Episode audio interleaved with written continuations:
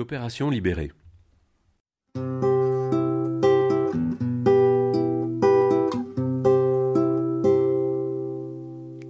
Rubrique.cop, la voie coopérative. La coopération libérée, chapitre 7. Un frein peut en cacher un autre.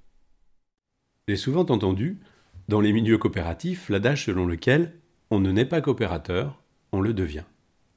Or, comme nous l'avons vu dans les chapitres précédents, en prenant appui notamment sur les travaux récents de Stéphane Debove, biologiste et docteur en sciences cognitives, sur l'origine du sens de l'équité, et ceux d'Omar Zana, docteur en sociologie et en psychologie, sur l'empathie, les capacités de coopération n'apparaissent pas aujourd'hui comme un vernis moral ou culturel, masquant mal notre véritable nature qui serait faite d'égoïsme et d'agressivité.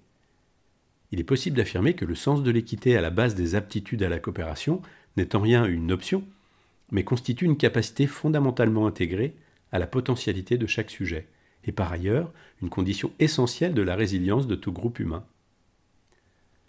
De même, les recherches sur l'empathie soulignent le rôle essentiel de cette capacité pour une relation à l'autre ou aux autres, tenant compte de leurs ressentis et respectueuse, voire soucieuse de leur bien-être. Grâce à notre capacité d'empathie et à notre sens de l'équité, la rencontre avec l'autre n'est donc pas condamnée à être un face-à-face violent ou réduite à une compétition acharnée. Ces deux aptitudes ouvrent la possibilité d'un échange réciproque, équitable, respectueux des intérêts et de l'intégrité de chaque partie prenante. Pour le dire autrement, comme le font les auteurs Pablo Servigne et Gauthier Chapelle, en s'inspirant d'une observation plus large du monde vivant, l'entraide est l'autre loi de la jungle. Si nous avons tous en nous ce logiciel coopératif, l'enjeu n'est donc pas de le créer, mais de le sauvegarder, de le mettre à jour et de chercher à comprendre ce qui nous empêche de l'utiliser pleinement.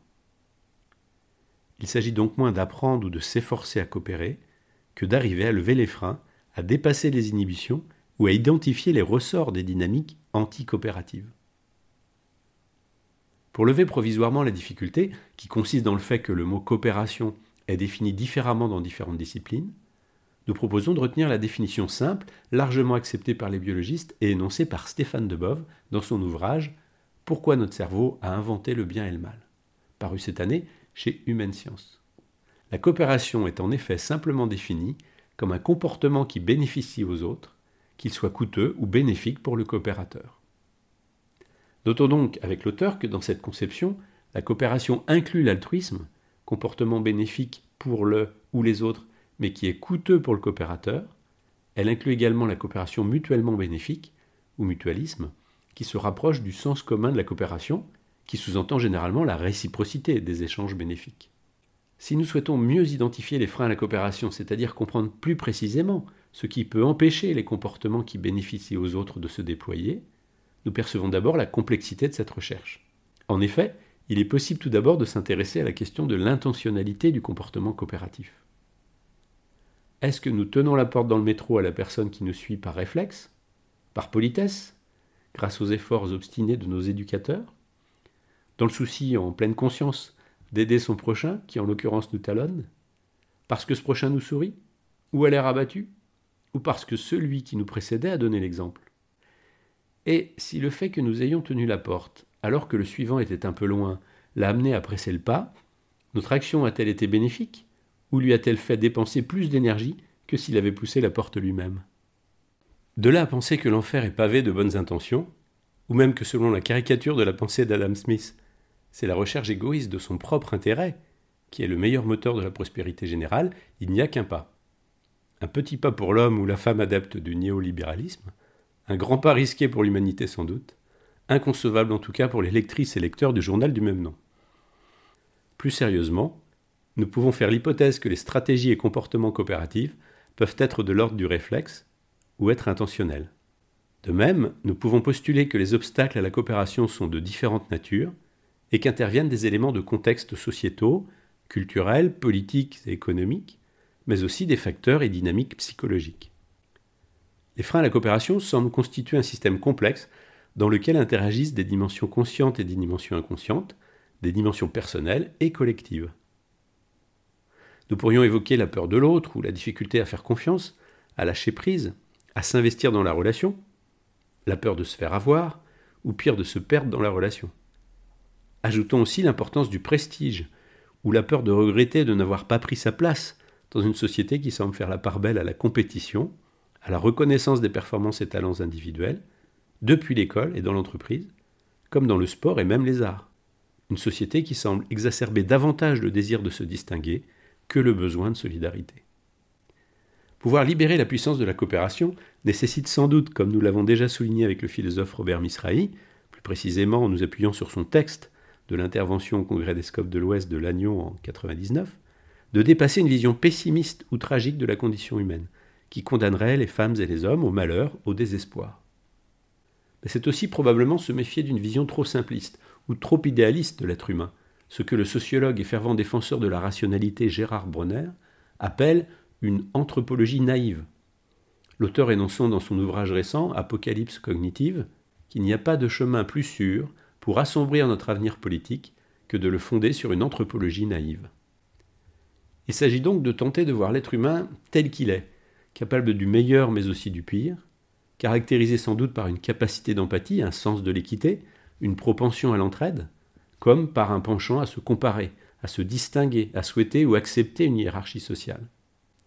Un être tendu entre des désirs contradictoires, mais aussi, comme le propose le neurobiologiste Sébastien Boller, un être tendu entre la puissance de la programmation ancestrale de son striatum d'une part, la partie intérieure du cerveau, qui récompense avec force dopamine notre propension à manger le plus possible, à nous reproduire le plus possible, à rechercher un statut social facilitant l'assouvissement des deux premiers instincts, et d'autre part, le besoin de durabilité de sens des choses, des autres et de soi, besoin qui mobilise notre cortex singulaire antérieur et notre propension à prévoir. Prendre en compte cette complexité, cette ambivalence, c'est aussi voir la diversité des comportements au sein d'une population, comme dans le parcours de chaque personne. Une coopération libérée des freins à la coopération nécessite sans doute une pensée libérée, à la fois du risque de cynisme, de l'écueil de la misanthropie, comme de l'angélisme. Concevoir une coopération libérée consisterait donc à éviter ces écueils et à réfléchir à ce qui pourrait nous permettre de lever les freins essentiels qui limitent sa diffusion, son déploiement au sein de notre société, mais d'abord entre deux individus, puis au sein d'un groupe, d'une entreprise. Pour ne pas se perdre dans la complexité des écueils, nous pourrons donc distinguer tout d'abord trois dimensions ou domaines en interaction où porter l'attention. Celle de l'individu et de sa psychologie, avec l'analyse plus précise des freins à la coopération, pouvant être décelés au niveau des dynamiques psychologiques, du comportement d'un individu en situation, de sa psyché. Celle du collectif et plus précisément du collectif de travail et de son organisation, puisqu'il s'agit de coopération en s'intéressant à la dimension organisationnelle, à la structuration collective du travail et des échanges, principalement dans le cadre de l'entreprise ou de la coopération en réseau. Celle plus large de la société, de l'environnement économique, politique, social et culturel, en écoutant l'importance et l'influence perçues par les individus et au sein des organisations des freins à la coopération qui apparaissent liés aux caractéristiques de l'environnement au sens large, incluant les structures institutionnelles, les lois, les modèles politiques économiques et culturelles, caractéristiques d'une société entière. Quelques questions peuvent structurer le début de notre recherche, comme celle-ci. Les freins à la coopération sont-ils d'abord une question d'affect? Les freins à la coopération sont-ils principalement une question de taille et de complexité des organisations? Les freins à la coopération sont-ils fortement corrélés à la question des valeurs sociales? À partir de ces trois portes d'entrée, une cartographie plus précise des espaces à explorer se dessinera en repérant les domaines des freins individuels, des freins organisationnels, des freins sociétaux et leurs intersections dans les champs interpersonnels, structurels, culturels et idéologiques. C'est en examinant ces domaines que nous chercherons à qualifier les différentes catégories de freins à l'altruisme, au mutualisme, à l'entraide et au désir d'œuvre collective. Il s'agira d'observer plus précisément nos comportements parfois étranges et de chercher à les élucider mais il s'agira aussi d'analyser ce qui, dans des conditions ou modes d'organisation du travail et des échanges, limite également les capacités de coopération. Mais nous verrons cela dans de prochaines chroniques.